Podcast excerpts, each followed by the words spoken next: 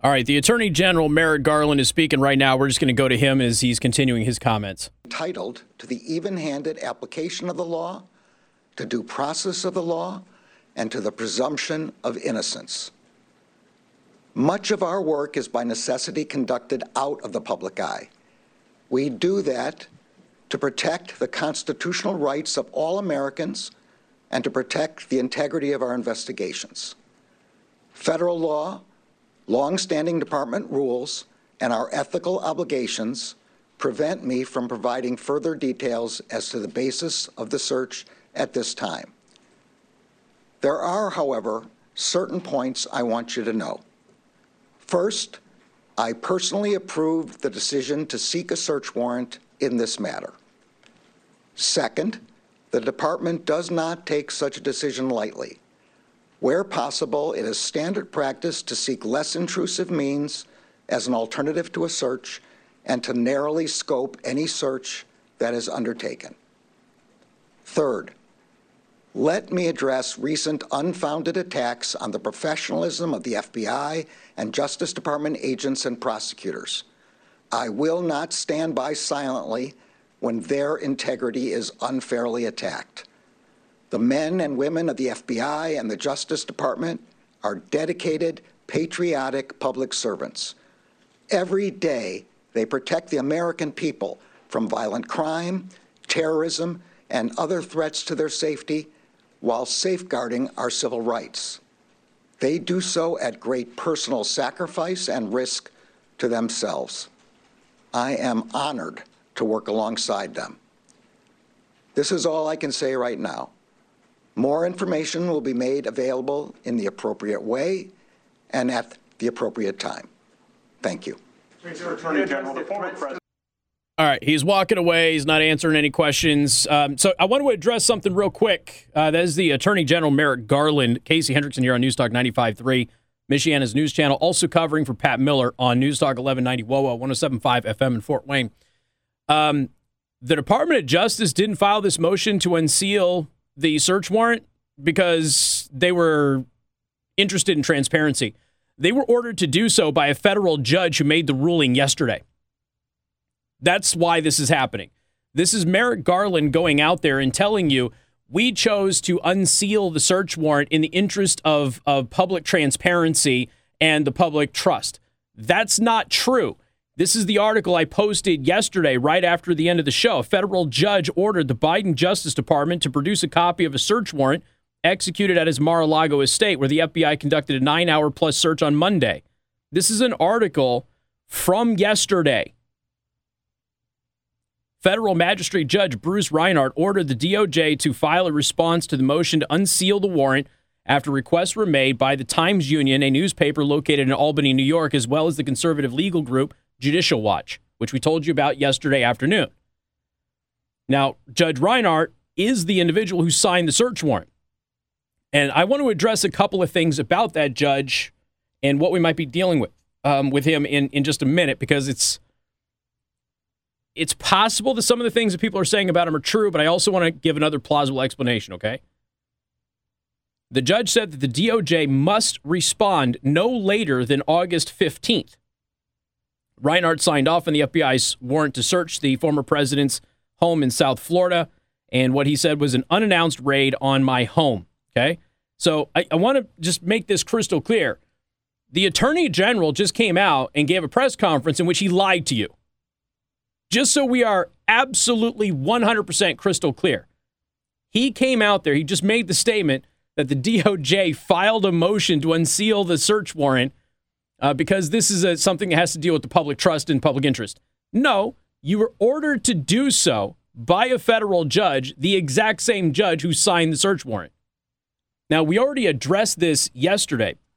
The the warrant that eventually was handed over to Trump's staff for a while, they didn't have a copy of it, but the warrant that was eventually handed over to them doesn't have all of the details on what exactly they were doing there. It has some, but not all. So this would unseal everything what the reason that they're there for, what they're specifically looking for, what the target was, everything else. Uh, but they did not do this out of the kindness of their own hearts or because they were interested in transparency or rule of law. They did this because a federal judge ordered them to do so yesterday evening. That's why this is happening today. What we did learn, though, we learned that the Attorney General, Merrick Garland, personally signed off on this. Now, this was interesting because we've had reports that he may not have known anything about it. And the DOJ earlier was basically telling everybody this isn't our fault. This is the FBI. And why was the D- why would the DOJ be distancing themselves from a raid like this? That didn't make any sense. But now that's been put to bed. That rumor is not true because Merrick Garland has said I personally signed off on this raid. Okay. Now, there's a bunch that we're going to get into today which will just further call into question the the tactics here. And this is it, it is important. I think that we just we acknowledge those two basic facts. One, Merrick Garland signed off on the raid. He says that uh, he didn't do so lightly. Bull. This is the same guy who accused many of you because you're concerned that your child is being shown pornography in school at inappropriate ages, that you were domestic terrorists. Let's not forget that. And let's not forget that that did not come from the School Board Association. Okay. The White House originated that strategy. They then contacted the School Board Association and says, "Hey, get with Merrick Garland on this thing and let's start going after some of these parents." And Merrick Garland obliged. So let's not forget how this all started. Merrick Garland is a pathological liar, just like Joe Biden is. You cannot trust a single thing that this guy says. When he goes out there and he talks about the air quote unfounded criticisms of the FBI, the FISA court has criticized the FBI numerous times in the past four years for constantly and repetitively breaking the law. So he can keep his mouth shut about that stuff. Nobody's interested in his, his words there. So please remember two basic things. The Attorney General signed off on this raid. Okay. This is still the Attorney General who is bitter and angry that he's not a Supreme Court justice right now. And they didn't release this warrant, or, well, the motion to file hasn't been released. They didn't take the steps to release this warrant because they wanted transparency and they felt that it was in your interest as a citizen to know what was going on. They did it only because they were ordered to do so after a newspaper and Judicial Watch filed legal motions to get the warrant unsealed. It was sealed beforehand. You weren't supposed to see what was in it. And every time they asked the FBI and the Department of Justice, why won't you tell us what's in this warrant? They would tell you, oh, classified information. We can't tell you what's going on. Well, now all of a sudden they're telling you what's going on. Weird how it's not classified information anymore, isn't it? After you get you basically get threatened with a lawsuit. So please remember those two basic facts about this story. The Attorney General just got up there and spent five minutes lying to you, just so we're crystal clear. So, Let's go into the other aspect of this. Oversight Republicans are demanding the National Archives explain the agency's role in the raid. Now, again, as we pointed out earlier in the week and has come up numerous times today, as more and more analysts are starting to settle in on what actually happened here, because we've been all going on rumors. But now it appears that the rumors basically seem to be true. Okay, the the information we'll get into some of it. The information that was in Trump's house uh, Trump claims was unclassified. Uh, the National Archives claims that some of it has to come back to the National Archive. Trump was completely and totally cooperating with them on that. They claimed that the room that he was storing these documents in wasn't secure enough, and they recommended that a lock be put on the room that was better than the lock that they already had. So the Secret Service put their own lock on the door. The FBI broke that lock to get into these documents. Just so we're clear, they were completely cooperating. They had already sent boxes back to the National Archive that the National Archive had requested. There appears to be a spy inside Mar a Lago who alleged that there were additional documents that the authorities in the National Archives were not aware of, and hence the raid. But that doesn't make any sense because if you have a cooperating witness and you already had a grand jury subpoena back in June, you get another grand jury subpoena and you say, well, we got somebody says there's more documents there, so here's the subpoena. We're going to come back and we're going to look. If you've already got somebody who's been cooperating with you, there's no reason to turn them hostile by launching a raid. Doesn't make any sense. This is not the normal way that these things are done, which is why you have so many former federal agents. Dan Bongino is just one of many telling you this is completely atypical and not acceptable behavior. If you look right now all over the news, there are former FBI agents out there saying this is not how this is done. This is bad. So, Republicans on the House Oversight Committee demanded Wednesday that the head of the National Archives and Records Administration explain any role that her agency played in the FBI's raid of former President Donald Trump's home earlier this week. Representative James Comer, Kentucky Republican, and other GOP lawmakers on the panel called Debra Wall, the acting archivist of the United States, to answer questions and preserve documents related to the search warrant executed at Mr. Trump's Mar a Lago estate. Let's not forget that's, that uh, uh, McCarthy also told Garland, save all of your records and clear your calendar because you're under investigation now. Committee Republicans are concerned that the NARA would utilize the FBI to gather documents that the president, by this very nature of his constitutional role, could declassify himself if this was indeed the case, as the media reported, the GOP lawmakers wrote in the letter to Miss Wall. Um, now, I want to remind everybody that the the National Archives basically shut down over the past couple of years. Veterans couldn't get critical documents and stuff like that. Yet they seem to have been working on this. I mean, wonderful use of your resources, I guess. And, you know, here's the thing. For those of you in Fort Wayne, you may not know this, okay? Jackie Walorski was laid to rest right now. Her funeral is still happening. We have a lot of these leaders in Washington, D.C. for the Republican Party in town right now, maybe listening to this show. You cannot allow this to happen. You have to go back to D.C. and you have got to put aside this archaic and now obsolete notion of go along to get along, even if it's the wrong thing to do to just maintain the peace or what have you. You have got you have got to pull off the band-aid. This has got to stop. We've had enough of this type of stuff. This they're making this seem like Donald Trump broke into some super secret spy building and snagged a bunch of classified documents and he was going to give them to Vladimir Putin or something. We all know that that's not what happened. The search warrant, according to one of Trump's lawyers, specifically targeted presidential records, which numerous presidents, including President Obama, have been in arguments with the National Archives about, saying these are my personal property. They're not yours. I get to keep them. How many documents has Obama returned to the National Archives, ladies and gentlemen? Ben, any idea? Zero. They've made demands, but he hasn't returned anything. Where's the FBI raid there? It is it is high time, and I know that many of you Republicans are in town right now, and we're dealing with the loss of Representative Walorski. But when you get back to Washington D.C., you have a job to do, and Republicans and conservatives are sick and tired of you not doing it. We've got more coming up. News Talk 95.3, Michiana's news channel, also covering for Pat Miller on News Talk 1190 WOWO 107.5 FM.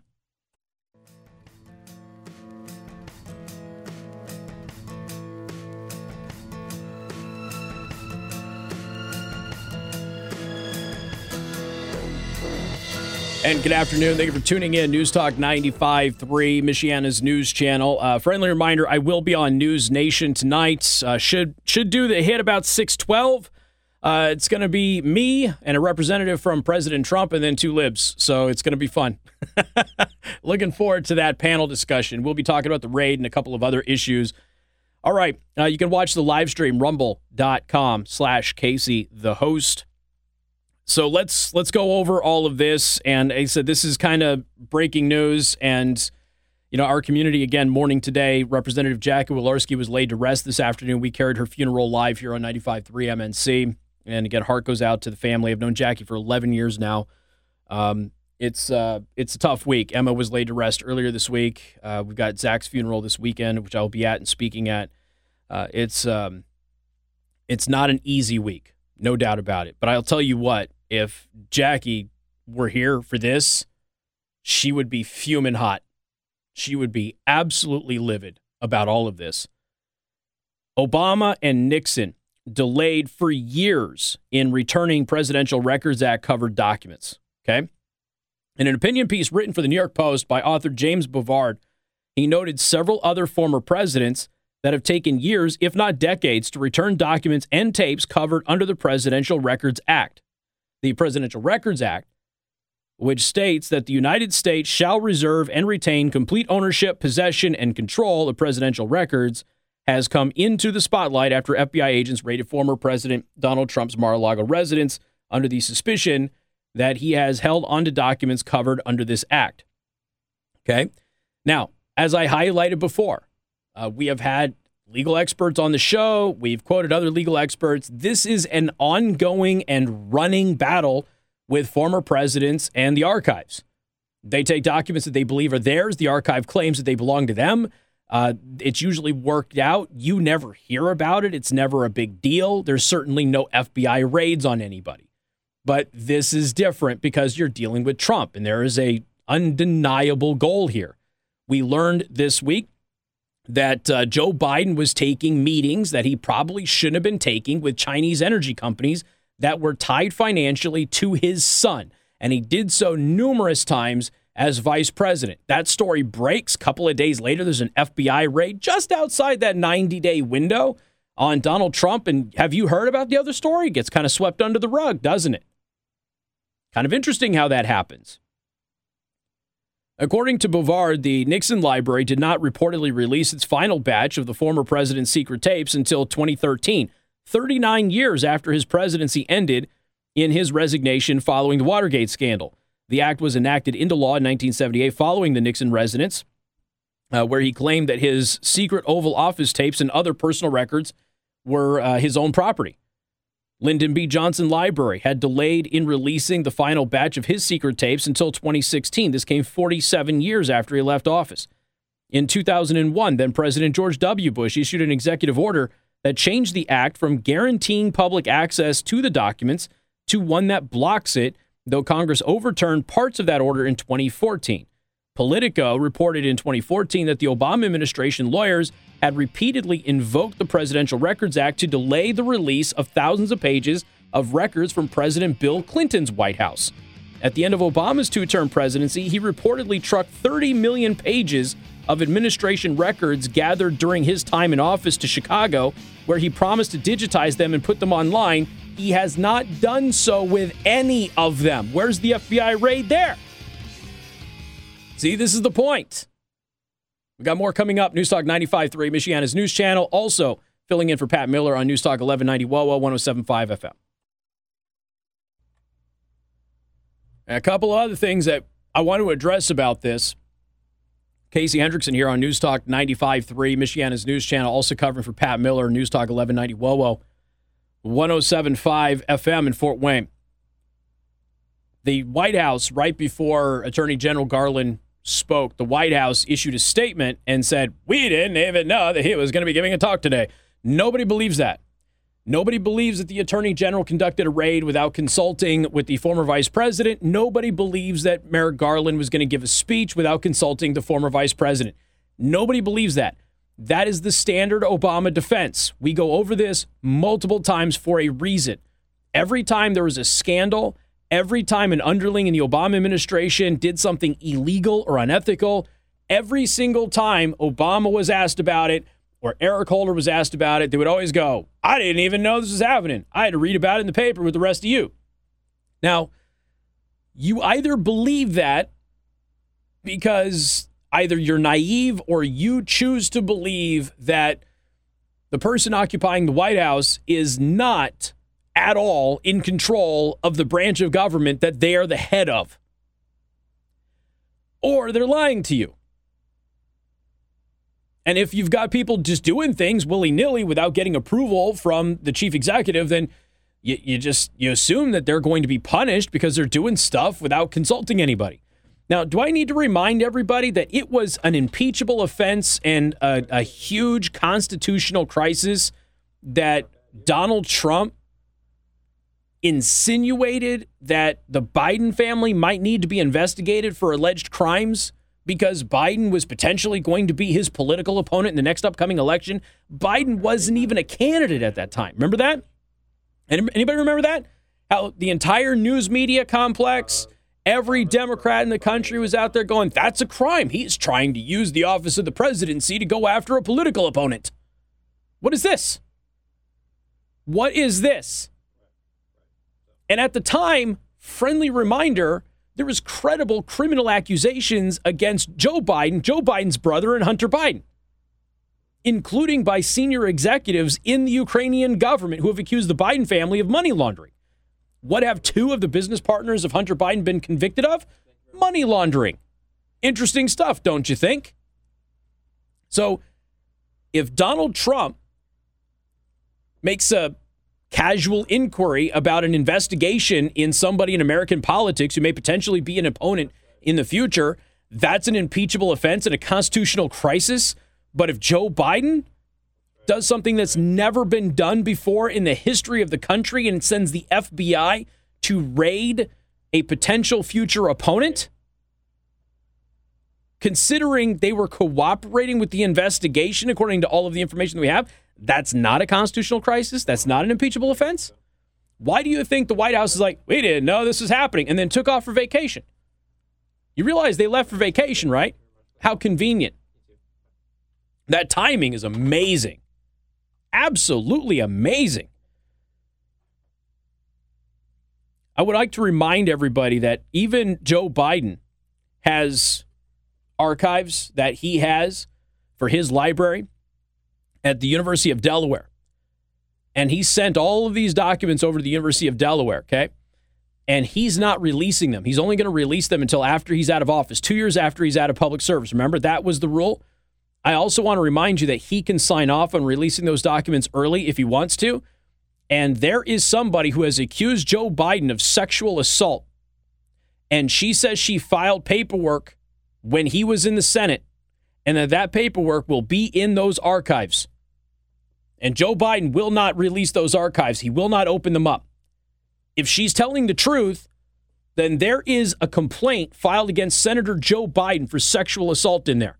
If she's lying, then Joe Biden can exonerate himself by simply opening up his archive. But he's not doing it. So ask yourself why. No FBI raids there. No interest in that. The same week that we find out that Joe Biden was taking all of these meetings, over 15 meetings, I think, with a Chinese energy company that has financial ties to Hunter Biden, the same week that we find out about that, and the same week that we found out that the FBI actually throttled an investigation, another one, into Hunter Biden, suddenly there's a raid on, on Donald Trump's house. Very convenient. For those of you who are prominent Republicans in town right now, listening to the show, do you understand what your job is now? Your job is to get to the bottom of this stuff. The judge who authorized the Mar a Lago search previously recused himself from the Trump Clinton lawsuit. Remember, the other thing that has happened here is Donald Trump has filed a lawsuit against Hillary Clinton. Why? Because she lied about him. So now we have the other optics of anybody who goes after the Clintons gets the full force of the law if they don't get Epstein, who did not kill himself, coming after him every single time.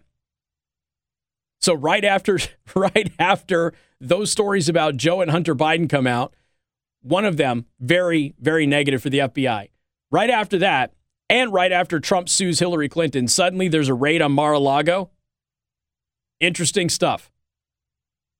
Now, this judge who recused himself who defended Epstein while questioning Trump's character, which is hysterical.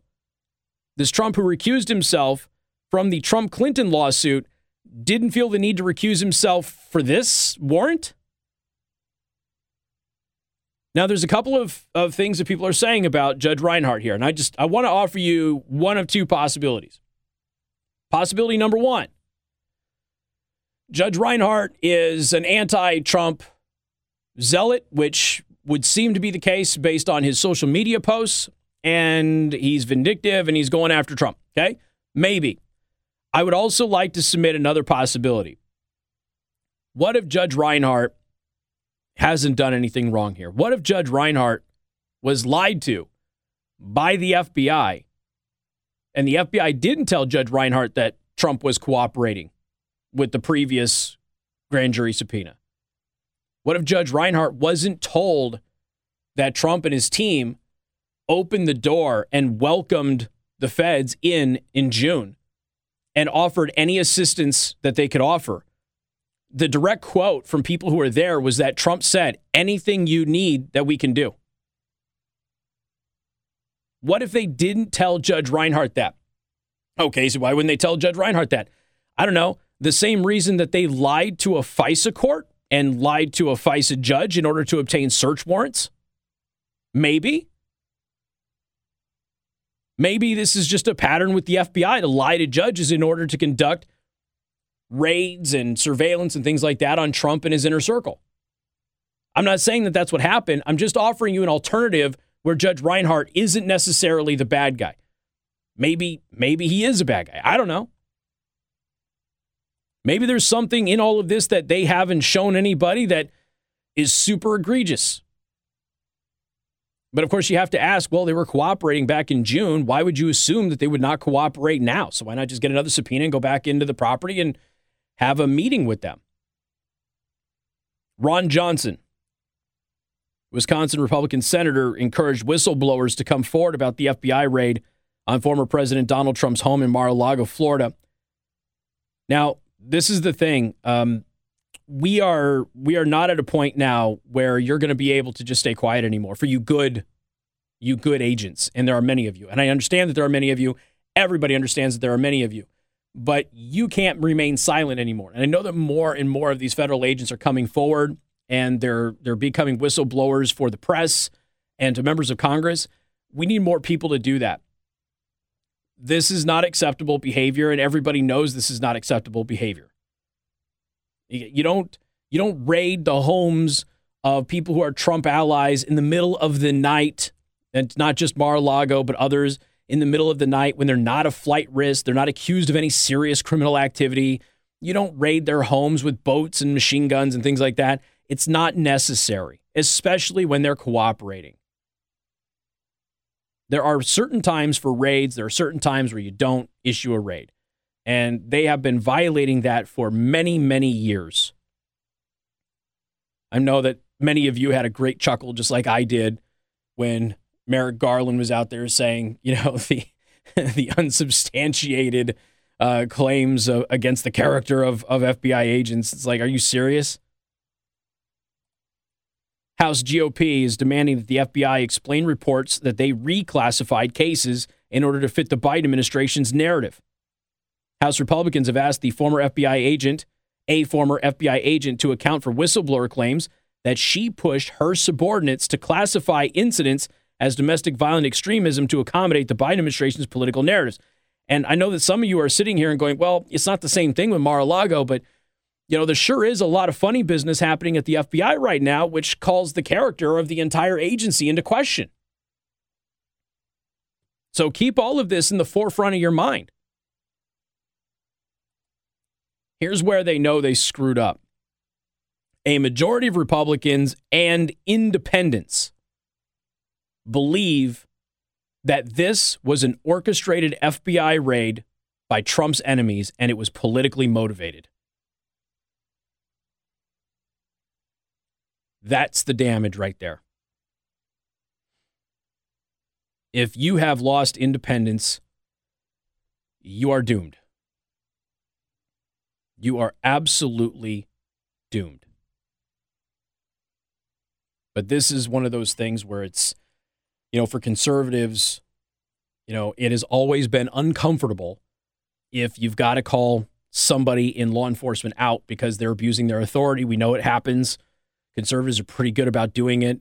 They always offer the caveat, but I support law enforcement. But um, it is getting more and more difficult, more and more difficult to do that because it is getting harder to find people in law enforcement who are willing to uphold their oath of office. And there is an oath here. And obeying illegal orders and abusing your authority and doing unconstitutional unconstitutional acts is a complete and total violation of your oath of office period.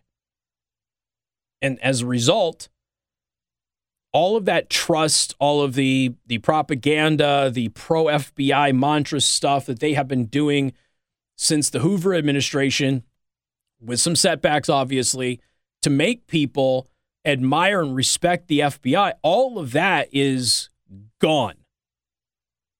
It's just gone. It's evaporated. It's completely gone. in a span of about six to seven years, people have lost all respect. And that is a real shame. We've got more coming up. Newstalk 95.3, Michiana's news channel, also covering for Pat Miller on Newstalk 1190 WOWO 1075 FM.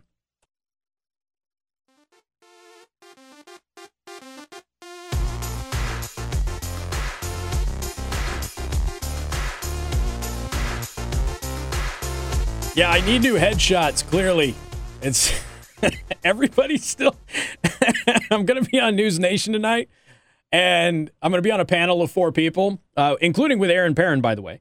And the they sent over the graphic for me to be on the Rush Hour Roundtable tonight, and they're still using the photo that I had done when I signed up with KDOX in Las Vegas. It was that 13, 14 years ago is when we did that photo shoot. It's like uh, I just got a baby face in there, and you know, I mean, I'm adorable and scrumptious. Don't get me wrong. It's just that I don't look like my normal self. uh, so every time I post it, uh, that's the graphic that they used. So every time I every time I post that thing, it's uh, it's always funny to watch the audience reaction to that because people watch me on the live stream know that I don't look like that uh, all that much anymore. All right.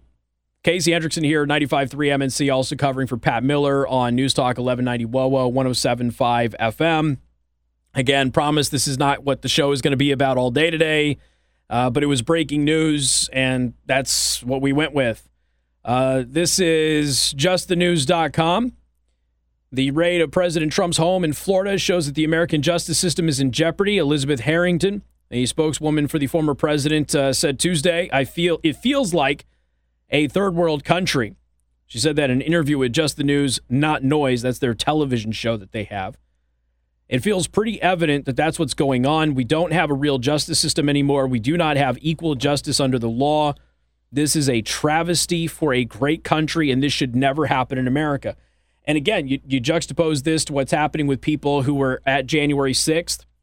You know, people who are not even accused of violence um, have been held for over a year and oftentimes in solitary confinement, we have many of them who are denied medical treatment. We had the U.S. Marshal Service had to uncover some of that and order the release of, of prisoners who were abused for crying out loud. We've got the January 6th committee, which is pretending that this is some kind of a legal case. It's not. It's already been investigated by the FBI, and the FBI says what the J6 committee is investigating didn't happen. But they're not offering any exculpatory evidence. They're not allowing any of the witnesses who challenged the January 6th committee narrative um, they're not they're not allowing certain evidence to be submitted, and they're not you know people who they're demanding to speak to the committee. They're not telling them what they're going to ask them about, which is all things that would easily get your case dismissed in a real court of law. It's not a real thing. It's a complete banana banana republic type show trial, and it's sad. It is desperately sad to see that sort of thing happening in the United States. Whistleblowers, let's not forget, have been revealing that there is widespread FBI misconduct before this raid came out. And they were talking to the press, they were talking to members of Congress, and we've had several letters sent to the director, Director Wray, about this. And you know, he's he was answering questions about this. Next thing you know, he's like, "Ah, I can't answer any more questions. I got a plane to catch." Oh, his private jet to his vacation spot that he's been vacationing at since he was a kid. That was the uh, that was the the big rush. I want to play you something real quick here. This is very very short. This is outside of Trump Tower. People demanding that Trump be arrested. Is this unprecedented to arrest a former president for not well, turning in documents? A former president that had committed this many provable criminal acts. But what are the provable criminal acts? I guess. provable criminal acts. Well, I'm just I, I I'm done talking. Yeah, you're a BlueAnon conspiracy theorist, you twit. There aren't any. That's the point. You may not like the man, you may not like what he posts on Twitter, you may find him you know boorish, but there's no criminal acts. More coming up. Good afternoon. Thank you for tuning in. News Talk 95.3, Michiana's news channel. I am your host, Casey Hendrickson. All right. Um, covering for Pat Miller, News Talk 1190 WOWO, 1075 FM as well. Want to thank everybody from the Fort Wayne audience who might be listening in on the radio or the websites or the apps or even watching the live stream on rumble.com slash Casey the host. Would you do me a favor? Please hit that subscribe button, download the Rumble app, and get an account so you get notifications of when we go live or upload videos. If you're going to be watching news or commentary at all in video form, you can't watch it on YouTube. You have to watch it on Rumble. Uh, that is the biggest competitor to YouTube that allows free speech. So definitely get that account. Do yourself a favor. Um, we appreciate the support, by the way. I mean, honestly, I know that uh, a lot of you are sick and tired of bouncing around from social media to social media, but luckily things are solidifying as the parallel economy gets going.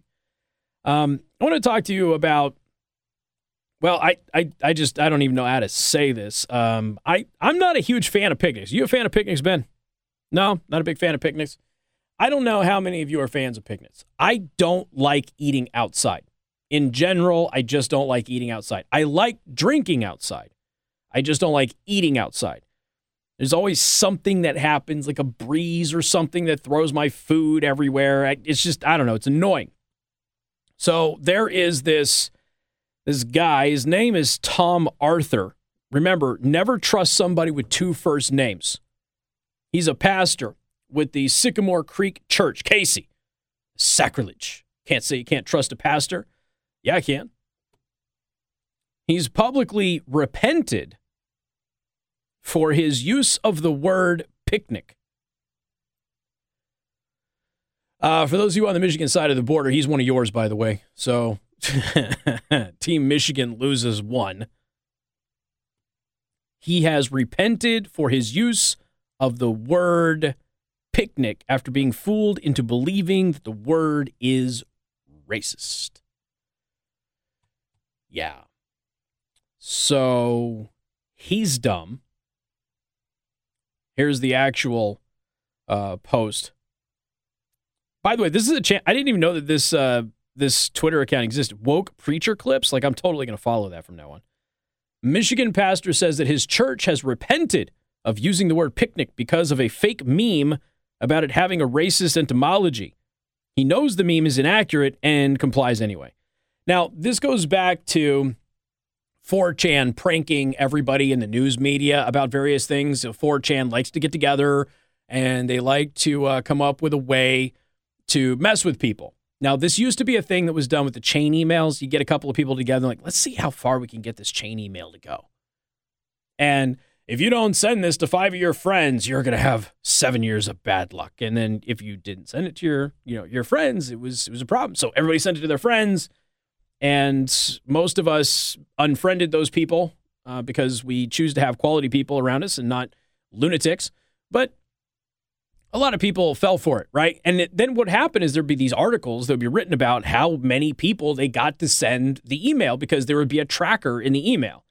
So you would send it out to like five people. You end up finding out that like 120,000 people ended up getting this stupid chain letter that was just a joke.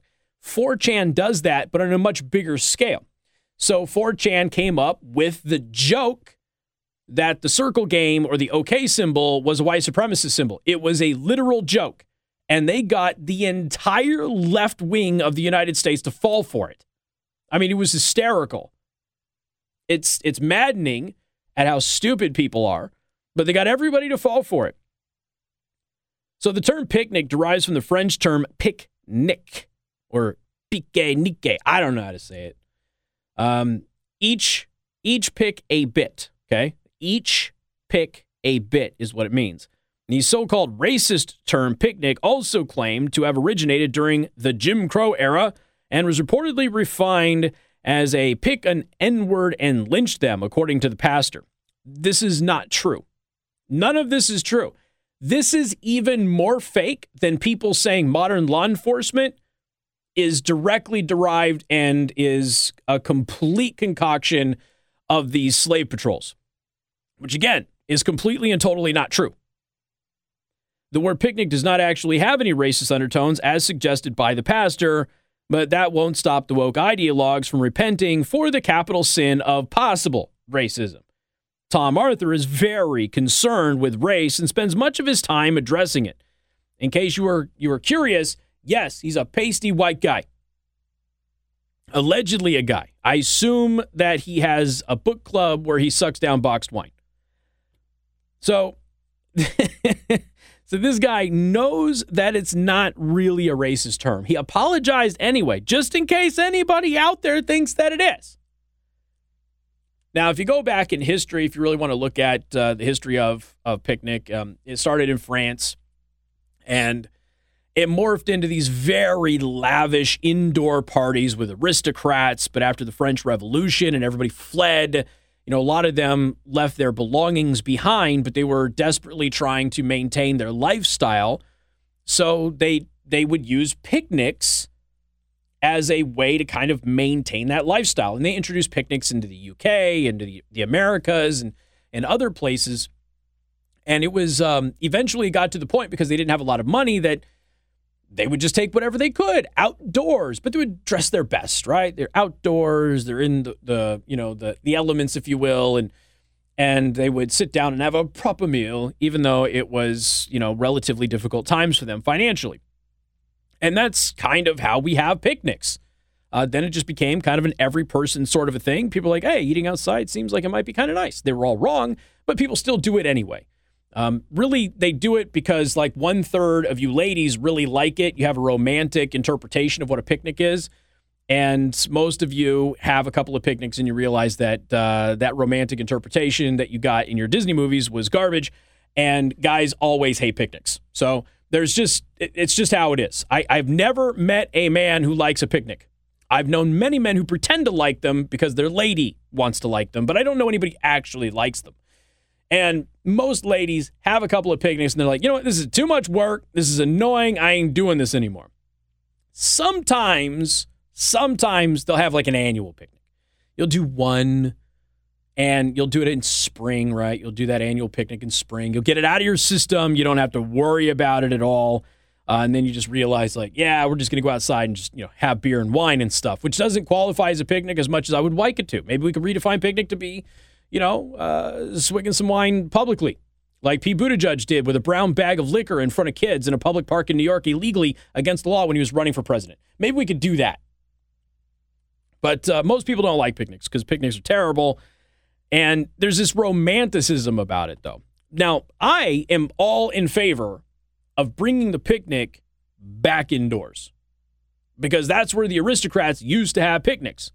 So the French aristocracy, which apparently I come from French royalty, just discovered this past year, uh, we can bring it back indoors and then we can revive what a picnic really is and not let any poor common folks do it.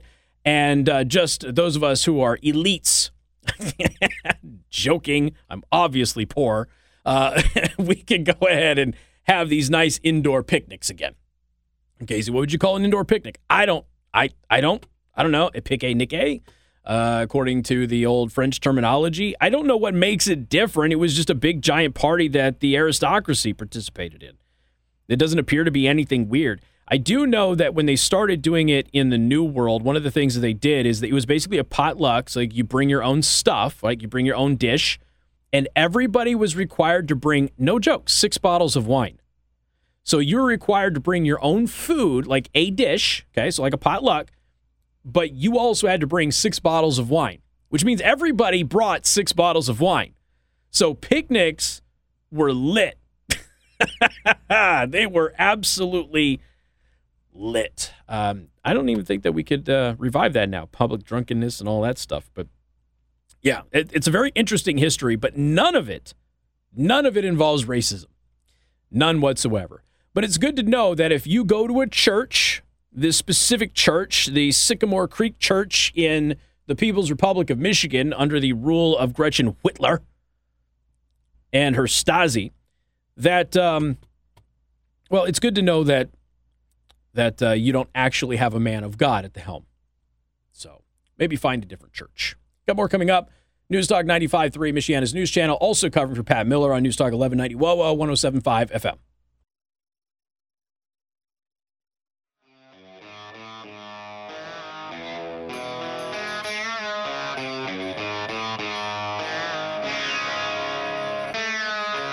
This explosion in Evansville is just, it was massive. Caught on surveillance video. I posted about on social media yesterday.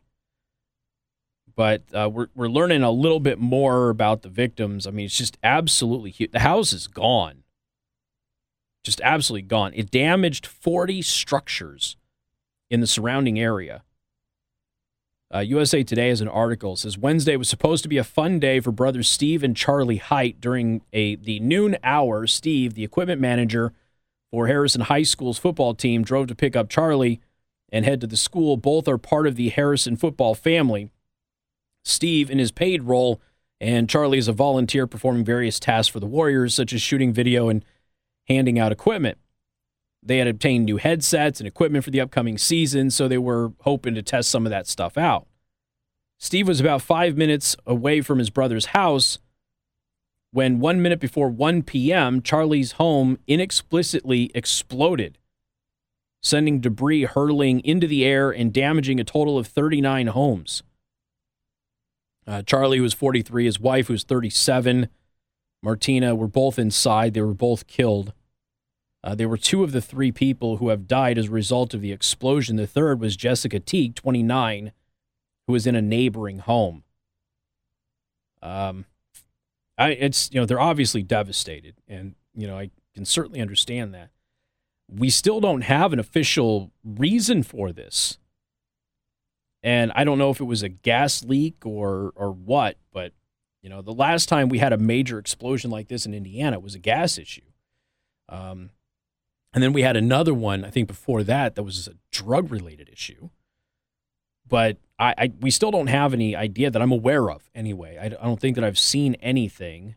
I keep looking for a cause of it, and everybody seems to just not really know um, what actually caused this as of a couple of hours ago. Uh, the USA Today article was published an hour ago, and they're still saying they don't know.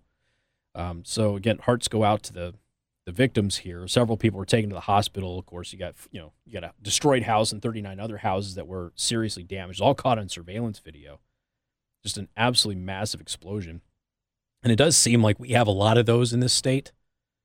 And I don't know why that is, or if there's any any logic behind it. I mean, maybe we don't have them more than than normal. Maybe it's just that we live here and so we hear about them more, and maybe other places have them too. I don't know, but it just it, I, it seems like every year or two we have something like this here. Uh, but you know, three people dead and just you know, just horrible tragedy. So just sorry for that. But we don't have any details on what actually caused it. So as soon as we know something, we will pass it on to all of you. I'm sure the MNC news team and the WOWO news team uh, for both radio stations will will pass that on.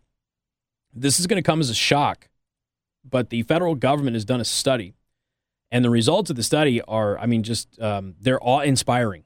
I don't know how else to say it. Awe inspiring. You ready for this? It turns out that ending the extra unemployment aid for the pandemic actually motivated people to go back to work. Hmm? Who knew? Who knew that when you didn't give people free money to stay home that they went back to work? Who knew? States that ended pandemic unemployment aid saw a substantial rise in employment, according to a recent working paper from the Federal Reserve Bank of St. Louis. Shocking.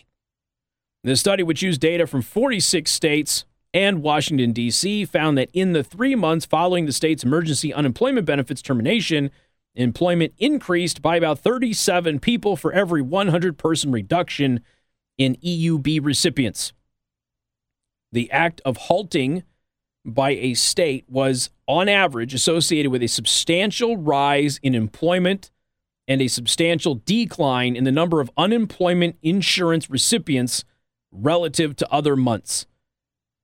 I am I'm so glad that we spent taxpayer dollars on this. If only we had known that if we stopped paying people $18 an hour in some states, like Michigan to stay home and not work, that once we stop paying that, that they would be forced to go back to work. Who knew?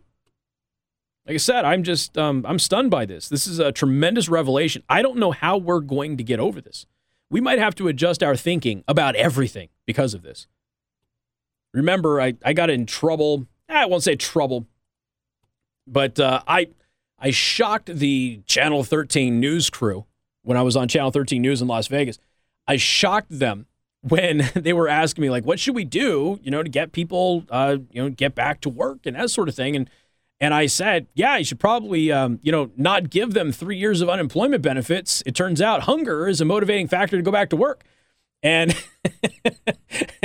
and the the jaws on the news crew, they, they were for those of you on the the live stream watching, just, ah, like, "Oh my god, he said that." Yeah, and I was right. you, if you don't pay, look, people will take the path of least resistance. Now, at that time, this is during the real estate crisis. At that time, we were paying people as much money to be unemployed as most of the the work that was available was paying. So it was about ten to eleven dollars an hour. So if you're going to pay ten dollars an hour to not go to work versus ten dollars an hour to go to work, which are you going to take? The average person is going to take the $10 an hour to not work. And if they're a motivated individual, they will try and find a better paying job in the field that they want to be in while collecting that money rather than take another job and, and burn up their day. So, again, this is this is not new. This is not uh, controversial or anything. I should say it is to many people out there who don't understand economics, like most of you socialists. But uh, the fact that we had to have a federal study done about this is hysterical. Uh, during the pandemic, federal and state governments created unemployment insurance programs that were designed to provide stimulus payments to people who lost their jobs, working hours, or other sources of income. The program provided weekly payments of $600 during most of 2020, although it was subsequently reduced to $300 per week in 2021, uh, much to the chagrin and complaints of many who went out there and said, I can't survive. Uh, of course, they all did. And keep in mind, people were not even paying their rents. They were getting the money, but they weren't even paying their rent. As the payments were reduced, the program also expanded to include contract, self employed, and gig workers who were not eligible to receive the $600 per week in benefits. So people who were never able to get the $600 a week were now able to get the $300 a week. And so they're like, cool, I can, uh, I can do this without door dashing now. All the payments were reduced. The program was also expanded uh, to include those uh, those gig workers. According to the Fed study, many recipients saw more than one for one replacement rate in lost earnings. Let me say that again, because remember, this was a right wing conspiracy theory and was not true. Remember that? According to the news media, it was not true that people were refusing to work because they were getting unemployment benefits. Friendly reminder according to the Fed's study, many recipients saw more than one for one replacement rates in lost earnings, meaning they got paid more to not work than they did when they were working. So, which would you do? We know many employee employers here in this area, I know them personally, who lost staff because they were being paid more by the state to stay home. And there's always somebody out there who will want to believe this in spite of the lies. It's never true, but uh, they do love spreading it. No, no, no, no. Paying people uh, more money to stay home won't uh, won't prevent them from working at all. Right. Of course, that's been debunked now with this study, but it was nice that they actually they actually did the dollar amount and found out that most people who got these benefits actually made more money than they did when they were working. I appreciate them doing that. So something came from it. But again, just a just a waste of, of your money. All right, folks, we got more coming up. News Talk 95.3, Michiana's news channel. Casey Hendrickson here, also covering for Pat Miller on News Talk 1190 Whoa, whoa, 1075 FM.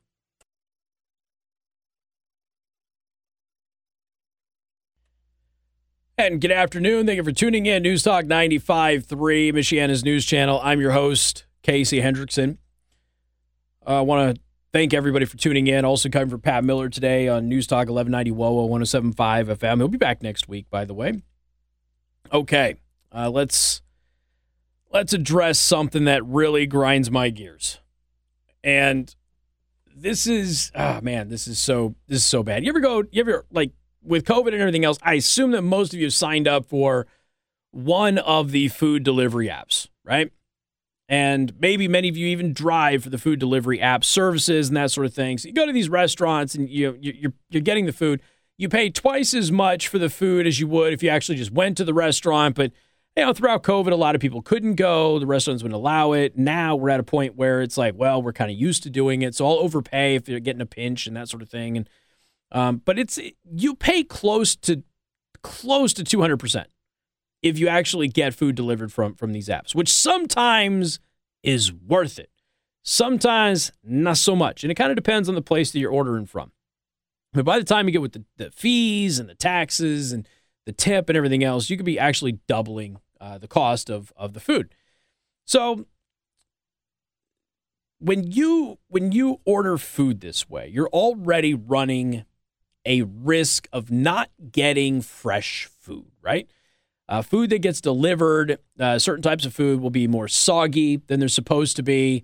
And, you know, maybe it'll be cold depending on how long it takes to actually get the food, you know, that sort of thing. So you're already settling for less than stellar quality, but you're paying a bunch more. And then I don't know if this has happened to anybody else. You ever opened up your delivery and looked at the portions of a restaurant that you go to with regularity and you know what the portions are supposed to be, but the portions are not what they are supposed to be inside that delivery and they're much smaller than normal. You ever had that happen to you? And you look at it and you go, what in the actual bleep is this? I already know what I'm supposed to get when I go to this restaurant and get this food because I order it all the time. Now, when you're delivering it to me, you're giving me a fraction of what I'm supposed to have. And it always seems like uh, any of your special instructions are just tossed by the wayside and everything else. So the reason I'm bringing this up is there is a, well, uh, there's a viral video that is out there. And this is from Daily Dot. There are a number of ordering hacks that have popped up on social media from Chipotle customers who claim that they're able to get more bang for their buck. Now, I personally think that if somebody orders delivery through one of these apps, you shouldn't be giving them less food. You should be giving them more because they're paying a heck of a lot more.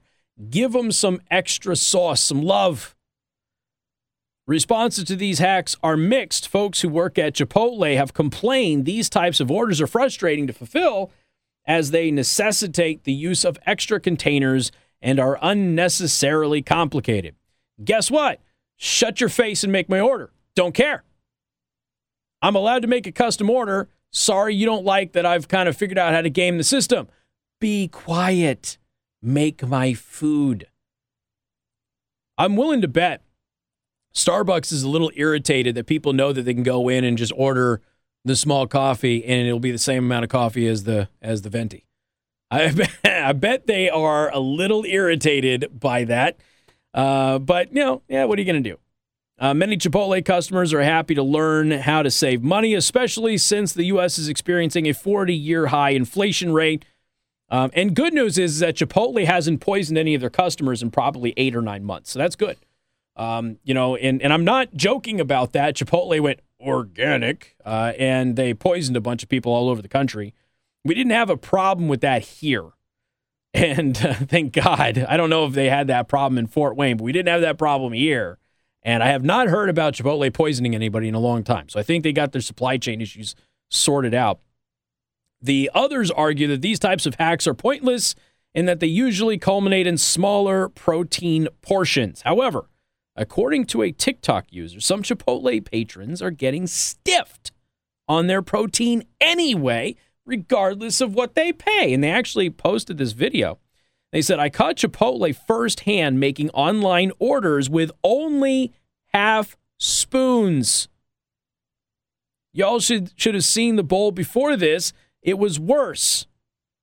So the TikToker wrote that in the text overlay on the, uh, the TikTok app. If you don't how TikTok works, uh, I couldn't believe my eyes. I knew I wasn't going crazy on my lunch breaks. So this thing is racking up the views, and they actually show the same bowl being made for a customer in the restaurant, and they're getting at least twice the meat as somebody who's getting it for delivery.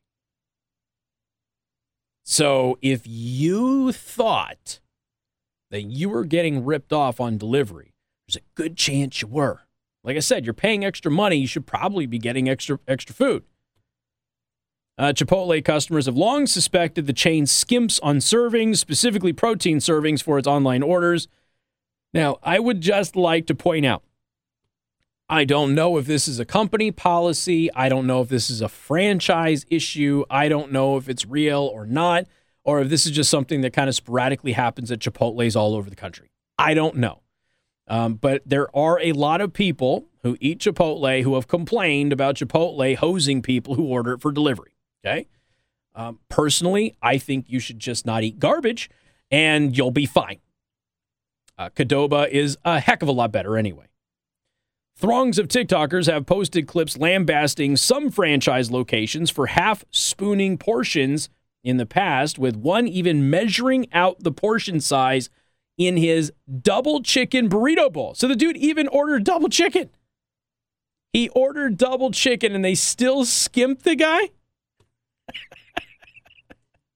uh, according to Chipotle's site, a single portion of chicken is four ounces. The TikToker found the chicken serving weighed 3.1 ounces. This is a bigger conspiracy than Subway not giving you foot long submarine sandwiches. This is a bigger conspiracy, maybe not, than Subway's tuna sandwich having no tuna in it. That lawsuit is still going, by the way. I love that. I love that story so much. It makes me so happy. For those of you who don't know, Subway is being sued because their tuna sandwich has zero tuna in it. oh my gosh. Anyway, uh, commenters uh, shared that they no longer place online orders at the chain for this very reason. They play games when you are not there watching them make it. And again, I don't know if this is a company thing or just individual worker thing. We all know that the quality of worker at fast food joints has dramatically decreased since COVID started. Uh, it, it appears that all of the good fast food workers have either uh, left this world because of COVID or they have grown up and they now have real jobs. I, I don't know, but all of the good fast food workers are gone. They don't exist anymore. Well, okay, there's that one lady at a Burger King near my house who's actually pretty decent. I, I give her massive props. Uh, so, anyway, others said that they worked at Chipotle and aimed to confirm the speculation, used to work at Chipotle, and they definitely do that so they don't have to prep more food. But me, I always blessed, one person says. So they're actually saying, some people are saying that this is a policy at many Chipotles to avoid making more food, they just give you less. Which, of course, cuts their costs dramatically, reduces their food, food waste. Uh, Daily Dot reached out to the CFO of Chipotle, Jack Hartung. I uh, said at a conference that online ordering has actually caused the chain to be more consistent with its portion sizes. Sure, it has. Consistently small, maybe. And this is the thing Chipotle, I know we're picking on Chipotle here. It's not the only place. Let's be perfectly honest. We have all run into this everywhere. And this is just a common practice now. It's, it's one of those things. You know what happened to me? Okay, I'm going to tell you a story here. This is what happened to me. I, I don't go to Dairy Queen a lot, but occasionally I like a dipped cone. And I was starving one night. My family sent me the message and said, We don't like men and we don't like you, dad, even though you give us everything that we love. So we're not going to make you any dinner today. You're on your own. So I went to Dairy Queen and they have like a, uh, it's a $5 thing where you can get a cheeseburger and a chili dog or whatever. And so I got the chili dog. You know what happened? You have any idea what happened? What is a chili dog? Ben, what's on a chili dog? Chili. Chili. And what? Cheese. Cheese, maybe. And maybe, what? Maybe like beans or some sort of sauce. Not not ketchup and mustard? Well, maybe. And tomatoes? On a chili dog? On a chili dog? That's just weird. on a chili dog. I would have been justified in burning that Dairy Queen down if I had gone back and lit that thing on fire. Okay? There wouldn't have been a jury in the world that would have convicted me. They put ketchup and mustard on my chili dog. A lot of you are asking if I burned the, the Dairy Queen down. I did not. It is still there. That reminds me of Chicago dogs, though, if you've ever had one, which is Yeah. it's, it's just the epitome of disgusting. See, I, I dig Chicago dogs, though. I hate New York dogs. A Chicago dog, I'm I'm okay with. It's not the best dog in the world, but I'm okay with it. I can have it in sparing in sparing portions. Sorry, but personally, if you think Chicago dogs are good, you need new taste buds, my man. Well, in anything that's boiled, you know, a boiled hot dog is crap. I'm sorry, it just is. Um, you know, if you're if you're gonna boiled is the worst way to eat a hot dog, right below raw out of the package.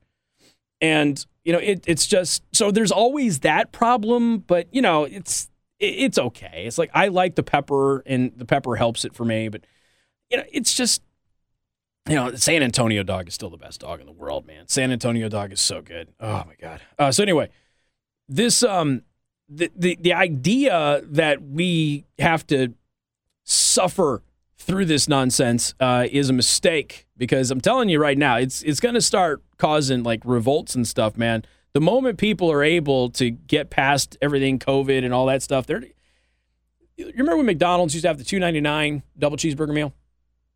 Two ninety nine. That was like three years ago, guys. It is nine dollars now, and it's made more crappily. So we're at a point now we're paying more for worse food than we used to get and much slower service.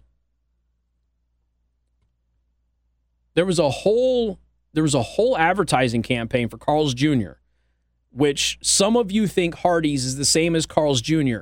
You're all wrong. It is a completely different restaurant owned by the same people who has some of the same menu items, but they have completely different menus. But Carl's Jr. did a whole advertising campaign on the $6 burger and you would get a restaurant because you went to a restaurant, you paid six dollars for a burger, which is expensive. Pay six dollars for a burger, but you got a bigger burger. So Carl's Jr. was doing the six dollar burger, and now um, your I wouldn't feed my dog a burger is eight dollars. and the six dollar burger is now nowhere to be found on a fast food menu anywhere, unless you want to get the. Uh, McDonald's does have that that small fry double cheeseburger special. And from from what I understand, that's like everything is at the end of their life cycle. So you get it cheap. It's like just trying to push it out and get it out of the restaurant. It likely won't kill you, but it's at the end of its life cycle, so it's cheap. But as far as their regular burgers are concerned, like they're all more expensive than $6 now. Like all of them. And you'll wait 20, 30, 40 minutes to get the thing. It's crazy.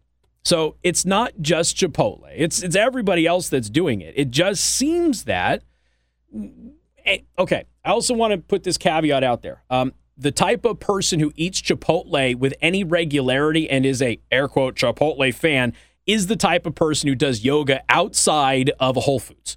So they're not exactly your highest quality individual, and they tend to be a little uppity, okay, and snooty. Not even snotty, snooty. So there's a good chance you're dealing with a lot of uppity, crazy people who are complaining about things here. I just figured I would throw that out there. Chipotle is not known for having a high quality customer base.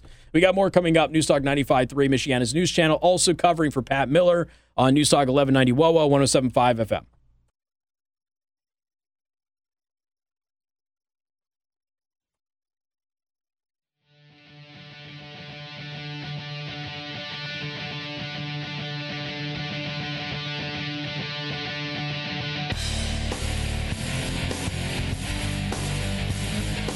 I guarantee you I will get hate mail over that last segment.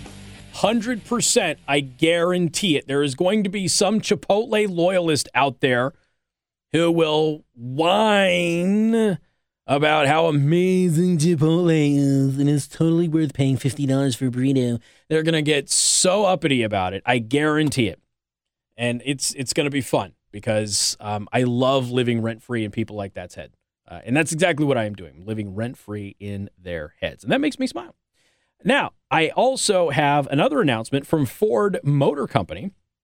So, for those of you who don't know, Ford Motor Company is they got these electric trucks that are out, and uh, they're not performing very well in the normal things that trucks do category. Uh, they don't tow very well. They dramatically lose miles if you have them hauling anything, which is kind of the reason that you get a truck. So this is becoming problematic. It'll be interesting to see when the Cybertruck comes out, which, oh, hey, by the way, shocking news. The Cybertruck is going to cost a lot more than they told you it was going to cost. Like every other vehicle in the history of vehicles. Who knew that that was going to happen? Anyway, so electric uh, pickup trucks don't do very well. They cost a, a, lot of money and they don't tow anything or haul anything uh, without dramatically losing their mileage. Uh, several automotive publications have been doing these write ups on this as of late, and, and it's disappointing because. I mean, you want them to work, and if you can have an electric truck that does what you need it to do, that's great. But if you're going to be going more than 50 miles, it's probably not a wise investment. So, the good news is is that the expensive electric trucks are getting more expensive because Ford has to raise their electric truck price 17%. So So now you can pay more money to continue to be able to do less than you can do with a normal pickup truck. There's there's that. Not that I'm hating on electric vehicles. I am not. It's just that if I'm going to buy a pickup truck, I kind of want the thing to haul some stuff, you know, without running the risk of getting trapped somewhere. But uh, Ford just released that the uh, the F 150 Lightning will become 17% more expensive. The initially touted base price of just over $40,000 will rise to just shy of $47,000 for 2023 on account of significant material cost increases and other factors. Basically, what Ford is saying the electric vehicle that we're going to sell you is 17% more because of Biden inflation. They just didn't want to actually say Biden inflation because they didn't want to get audited or have the FBI raid their headquarters and uh, steal documents from them. So, or, or plant bugs, you know, in their wife's underwear drawer or what have you, which I assume they did at Mar-a-Lago. But um, yeah, so it's going to get much more expensive. So if you're looking at getting one of the F 150 Lightnings, again, two things you need to know. One, you're not going to go very far if you're going to haul anything. And two, it is now 17% more expensive for next year. According to Ford, because of the cost of everything going up. Thanks, Biden. Appreciate that. All right, watch us live, rumble.com slash Casey the host. Also join me on Truth Social at Casey the host. Remember, Truth Social is available for everybody. The waiting list on Android is still there, but you can go to the browser, truthsocial.com, and you can sign up. And then when the Android app is available, you can just you know sign in on the Android app. That is coming soon. You're able to get on the list and have Google actually pre-install it on your phone when it, when it releases. So follow me, truthsocial.com slash Casey the host. More coming up.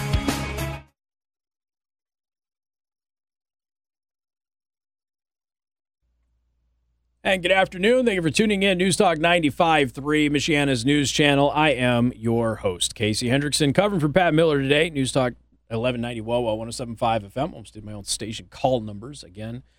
Uh, today, we laid to rest Representative Jackie Walorski. It was a beautiful service. It was actually at my church, uh, Granger Community Church in Granger, uh, which is an amazing place and good people. So, uh, long service, great service. We carried it live and uh, she was laid to rest. They were actually doing the motorcade as we went live. Uh, they had taken her out of the church and had loaded her uh, into the hearse, and they were driving to her final resting place as we were doing the first hour of the show. That was all live and in here, and we were able to see it happening. But once again, to uh, everybody who um, was close with Jackie Walorski, you know, I knew her for 11 years, but uh, I wouldn't. I, I would call us more colleagues than friends. But for those of you who were friends and family of Jackie, our heart goes out to you. I mean, it's just a horrible tragedy. Just like our heart goes out to Edith's family, and Emma's family, and Zach's family. Um, it's been uh, been a tough, tough couple of weeks for everybody here in this community. But um, you know, as as they've said, you know, the, the process is is got to play out. Unfortunately, the Republican Party of Indiana is in a time crunch. The caucuses for replacing Jackie on her seat that will happen on the 20th of August, and it's uh, it's going to happen at Grissom Middle School in Mishawaka, if memory serves me correct. We have all that those details at 953mnc.com, but you know it's not something that we want to be doing this quickly. Usually, we have a lot more time to prepare and you know the the county Republican Party, the, the state Republican Party, um, and in, spite of my vast complaints against Eric Holcomb. He delivered a wonderful speech today at Jackie's funeral. It had humor and it accurately described um, Jackie's personality, and I think he did a really good job. Um, I truly do. I felt that he and other speakers were fantastic at her funeral, but Eric Holcomb did a wonderful job at Jackie's funeral today. Um, the other, you know, the other thing is that you know it's it's just an, you know it's unfortunate that we've got an election right around the corner. There's you know a, a time frame that has to play out here, and everybody is forced to kind of move into this a little bit a little bit quicker than we want to. Uh, but that will be happening on August 20th. That's when the caucuses will take place. And we will learn, you know, from then a little bit more about what's going to be happening with with her seat. So stay tuned for all of that. I still have people kind of, you know, asking, hey, what's, you know, what's going to be happening with this? Because there is a political process that is at play. And, you know, this is the thing, too. Can I just ask this of local media? Leave Dean alone her husband, just leave him alone about this. It, it, you shouldn't be harassing Dean about who should replace her. You know, the man laid his wife to rest today. Leave him alone. Let him grieve. Let Dean be with his loved ones and get the support that he needs to get through this tough time. You don't need to be harassing her husband about who should replace her in Congress. That's very uh, rude, I guess would be the best way of putting it. Uh, it's pretty low. So leave him alone. There are people in Jackie's office, there are people in the Republican Party's office who can answer those questions. Leave him alone about it. You know, he, he issued a statement about it yesterday. He didn't have to, he shouldn't have. But it's because people won't leave him alone about it. You know, he lost his wife. Let him grieve. The political process involves people around that. Let them handle that on his behalf or whatever else. Just you know, I, I couldn't I couldn't believe that I was hearing that there were so many people out there, you know, harassing him about that. Just leave him alone. Let the man grieve his wife. You know, but uh, it's we run into this too. There was a there was a funeral here not that long ago, and it and some bikers showed up to protect the family. And the news media, the news media uh, got really butthurt that they weren't allowed to go into the funeral and be at the funeral with their cameras and everything else. And you know, the bikers there like, look, man, we're just here to. The, the family wants some privacy for the ceremony. That's it. You know, keep your distance. You can be out here. They don't want you over there.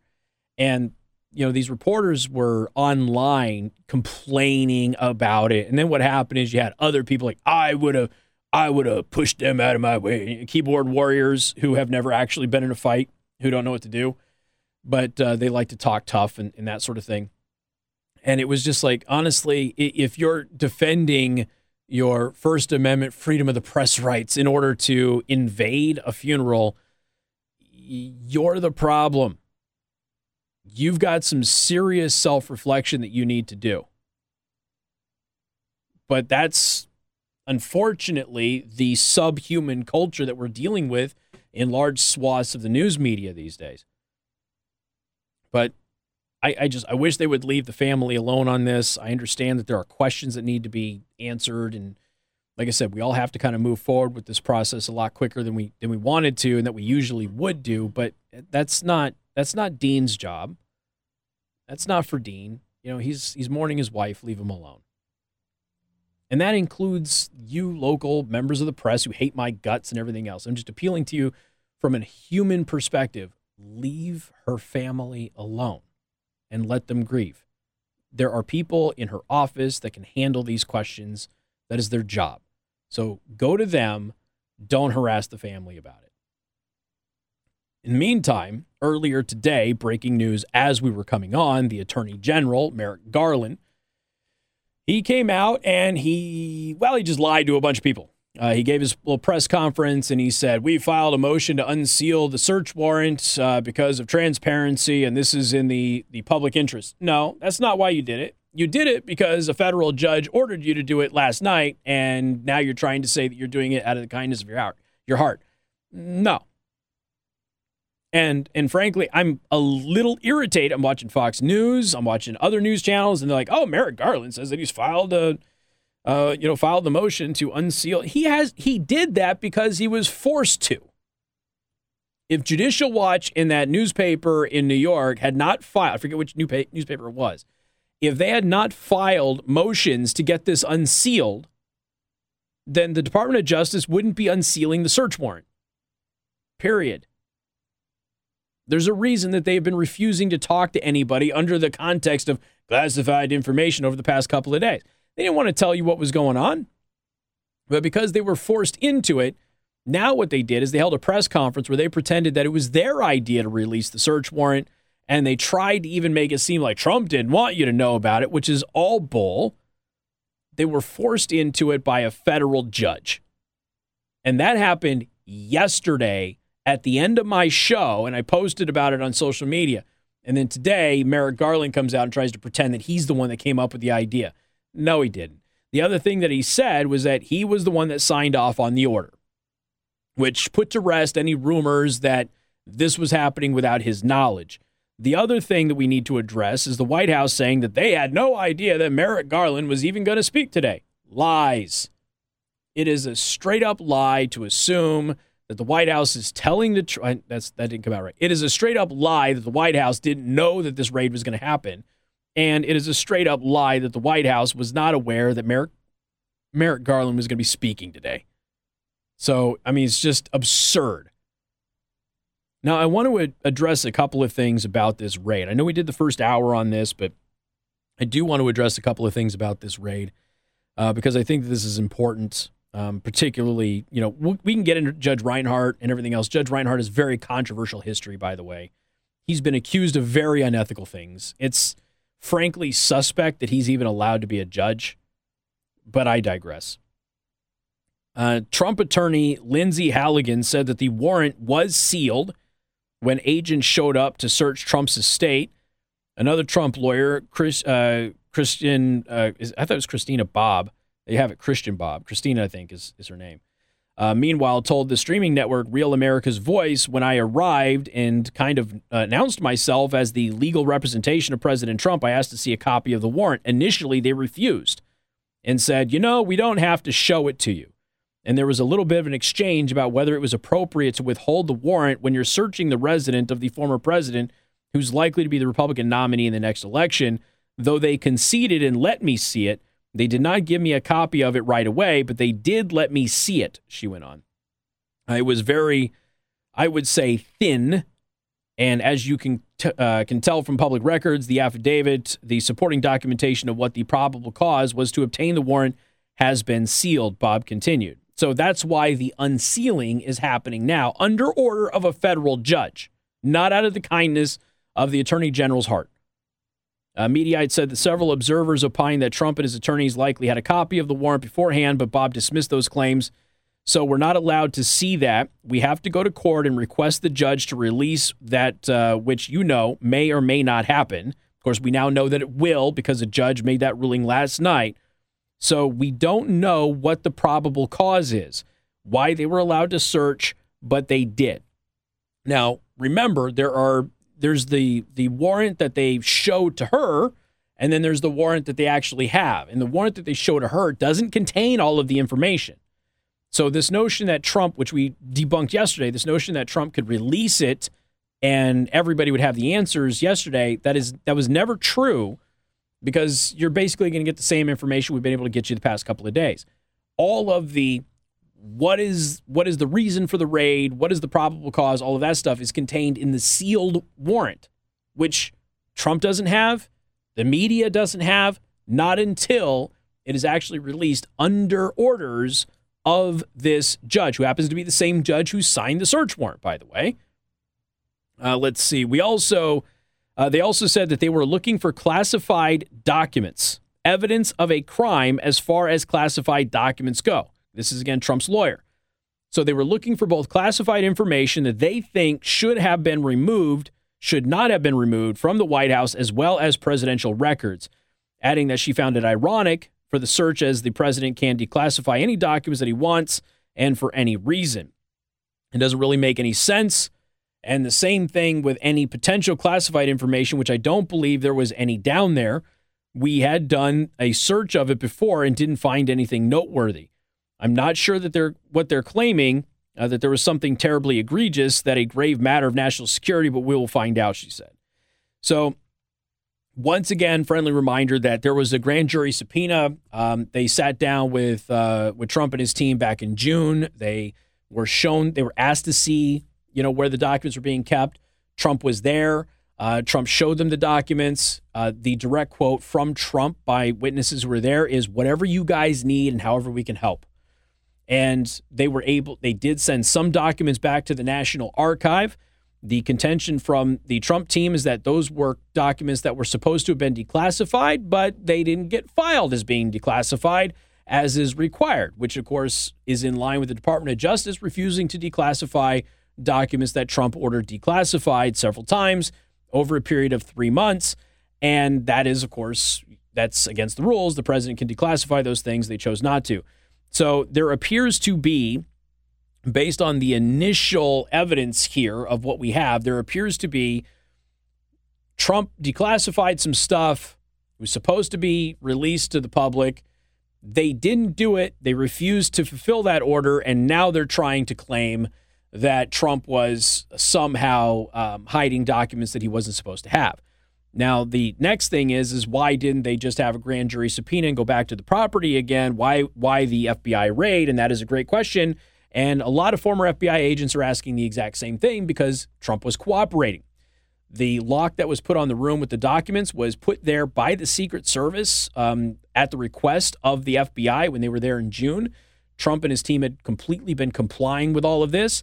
This is a a song and dance back and forth that happens with every president who leaves office in the archives.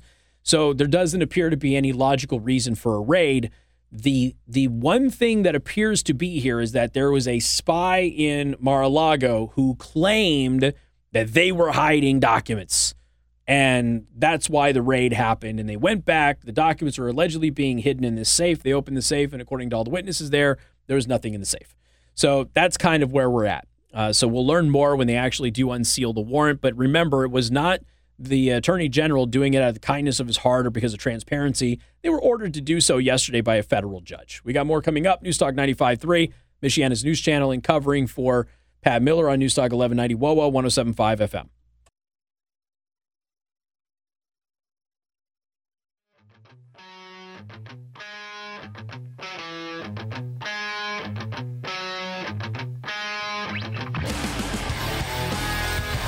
All right, I am um I am looking currently just so just so you kind of know. I, I'm looking right now at the Elkhart Police Department's recruitment page.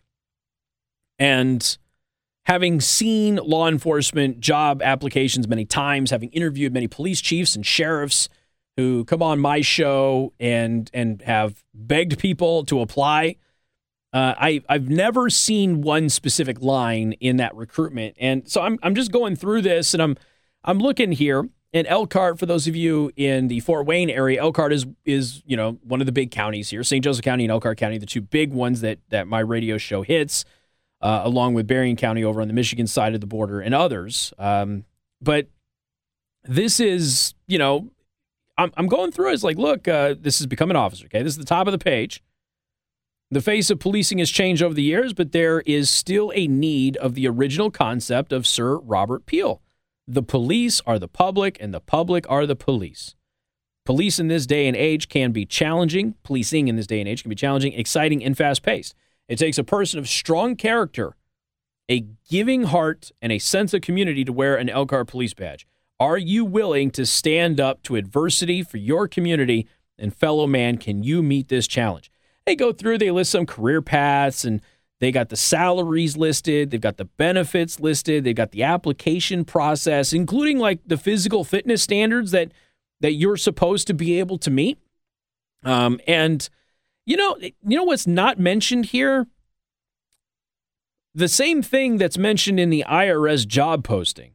You see the, the IRS job post. I assume that most of you have seen the IRS job posting by now.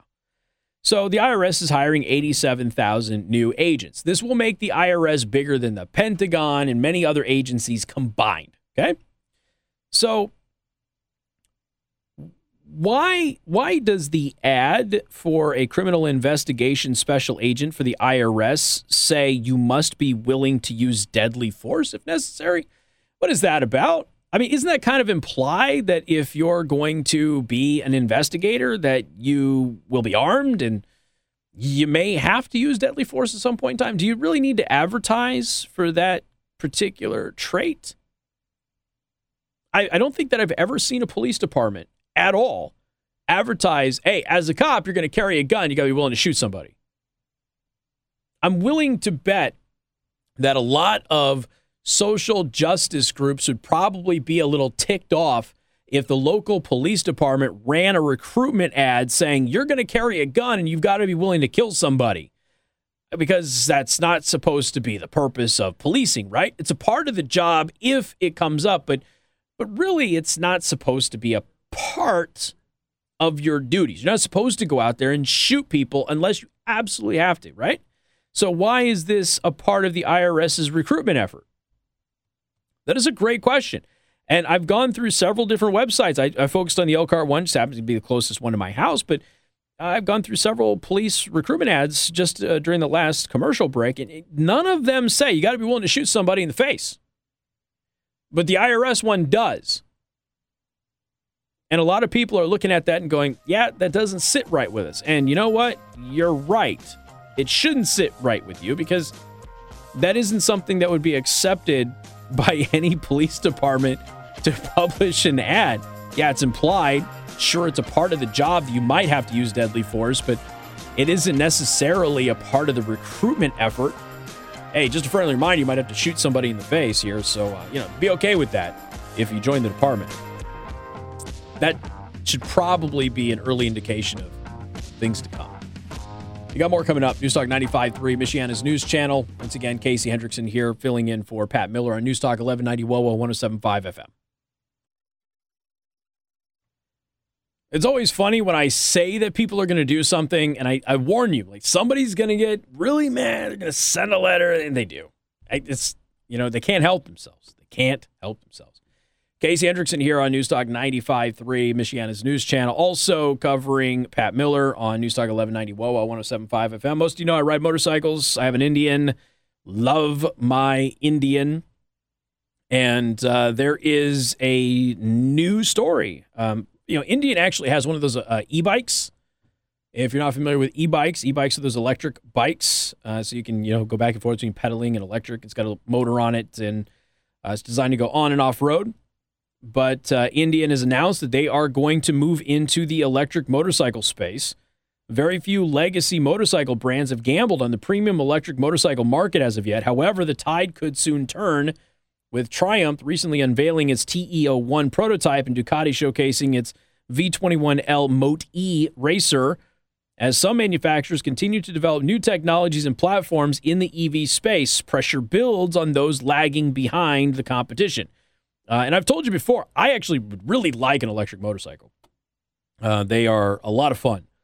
One such brand is Indian Motorcycle and Italian outlet Motociclissimo. Probably butchered that, don't really care. Uh, recently sat down with the firm's European sales director to discuss its future plans while the interview centered around the new Indian Pursuits position Within the Grand Tour landscape, the pair touched on the company's potential debut in the brewing electric battle. Electrification is one of the most important challenges for the automotive industry as well as motorcycles. Obviously, we are constantly reviewing our strategies, but I cannot confirm anything. So, you know, basically what they're saying is, yeah, we're probably developing one, but we don't want to give too much away. So if you are if you are an Indian fan, uh, there is a good chance that they are going to have an electric motorcycle here in the near future. Um, and electric motorcycles, by the way, I mean the technology is is very very simple and it works really well for motorcycles. Not so great for pickup trucks, but the technology works really good for motorcycles, um, who typically have similar range to what you would get with an electric one, anyway. So, um, nonetheless, be on the lookout for that. We don't know when, but just be on the lookout. The CDC has admitted that it gave false information about COVID 19 vaccine surveillance. Shocked. I'm shocked. I am shocked. I am stunned that the CDC lied to all of you. It's not like I was, you know, the most accurate media personality on all of this or anything. The U.S. Center for Disease Control and Prevention is admitting that it gave false information about COVID 19 vaccine surveillance, including inaccurately saying that it con- conducted a certain type of analysis over one year before it actually did. Oh, isn't that nice? Isn't that nice? So they told you they did something a year before they actually did it. The false information was conveyed in response to a FOIA request for the results of surveillance and after the CDC claimed COVID 19 vaccines are being monitored by the most intense safety monitoring efforts in U.S. history.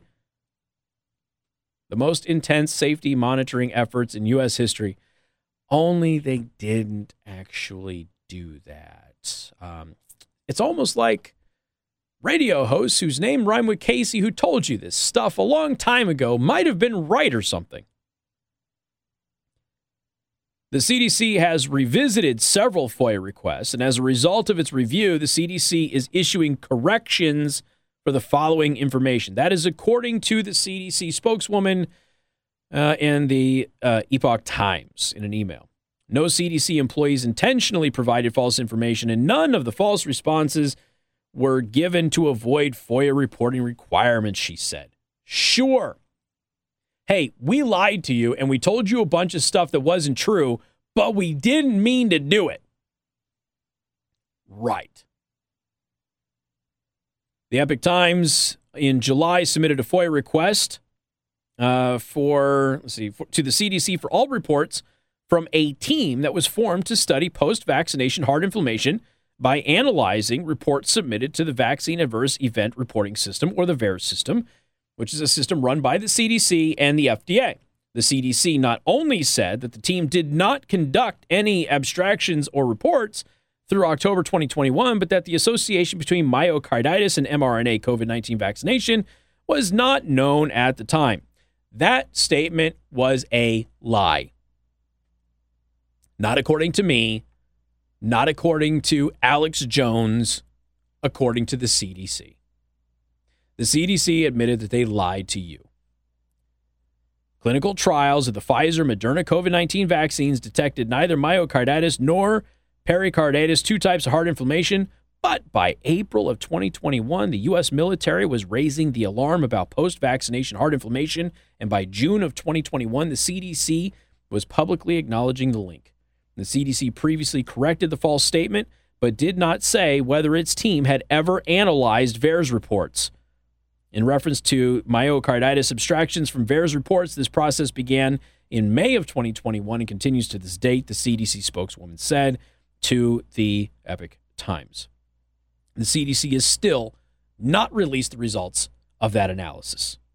The CDC also promised in January of 2021 that it would not that it would perform a specific type of data mining analysis on VAERS reports called per, uh, proportional reporting ratio or PRR.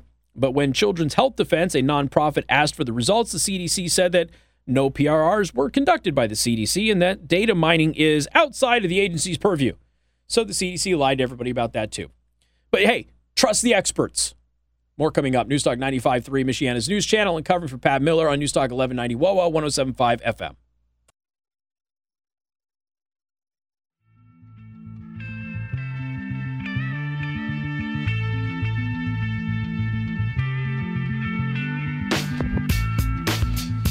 I just want to remind everybody of something. And remember, the, the left can't really make up their mind is Trump the biggest dolt who's ever dolted, or is he a criminal mastermind? So I just want to remind everybody of something that happened because I think this is the easiest defense if Trump really wanted to mess with people. All he's got to do is say, I don't really understand how classified documents work. And it should be enough for everybody to go, oh, okay, well, that makes sense. Remember, Hillary Clinton, James Comey told Congress that Hillary Clinton broke the law, that she, in fact, committed a crime but that, and I quote, she was not sophisticated enough to know how classified documents work and that she was risking national security when she was breaking the law. That's what James Comey said. That is what James, certainly she should have known not to send classified information. That's what he told the House Oversight and Government Reform Committee. I think she was extremely careless. I think she was negligent. That I it, I could establish what we can establish is that she acted with the necessary criminal intent, which of course doesn't matter. Criminal intent doesn't mean anything. And ultimately he would say, "Yeah, she broke the law. It was illegal to handle documents these ways, but she just she wasn't sophisticated enough to know what she was doing." Hillary Clinton is so stupid that she doesn't understand any of this stuff. That's how dumb she is. And there are people out there who still say she's the most qualified person ever run for president ever, which of course is nonsense, and everybody knows that that's nonsense. But it's weird how you go from she's the most smartest woman in the history of the world and the most qualified person ever run for president to she's too dumb to understand how to handle classified documents as the Secretary of State. Just a friendly reminder that that happened. That is a real thing. Just in case you forgot that James Comey said that about Hillary Clinton. So we'll see you tomorrow. Have a great night. Be safe. Yeah.